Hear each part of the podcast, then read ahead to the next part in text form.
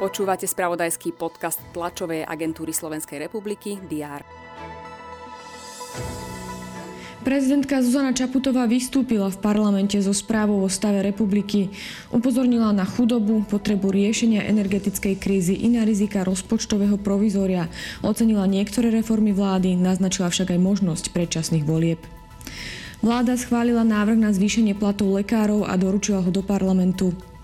Generálna prokuratúra zrušila obvinenie šéfa Smeru SD Roberta Fica a ďalšej trojice osôb z kauzy Súmrak. Finančná správa potvrdila pokutu 3 miliónov eur pre dôveru. Tá hovorí o šikane štátu. Aj tieto správy rezonovali predchádzajúci deň. Je streda 30. november. Vítajte pri prehľade očakávaných udalostí. Parlament má rokovať o návrhu na zvýšenie platov lekárov. Najprv by sa mali poslanci venovať návrhu vlády na skrátené legislatívne konanie. Po jeho schválení majú prerokovať zvyšovanie platov v prvom čítaní. Na programe schôdze majú aj návrh štátneho rozpočtu a ďalších takmer 100 bodov. Vláda má schváľovať zmenu výšky príspevku na ubytovanie odídencov i návrh niekoľkých zmluv. Kabinet má tiež schváľovať návrh programu starostlivosti o chránené vtáče územie Volovské vrchy. Európska komisia rozhodne o pozastavení vyplatenia 7,5 miliardy eur z európskych fondov Maďarsku za porušovanie princípov právneho štátu.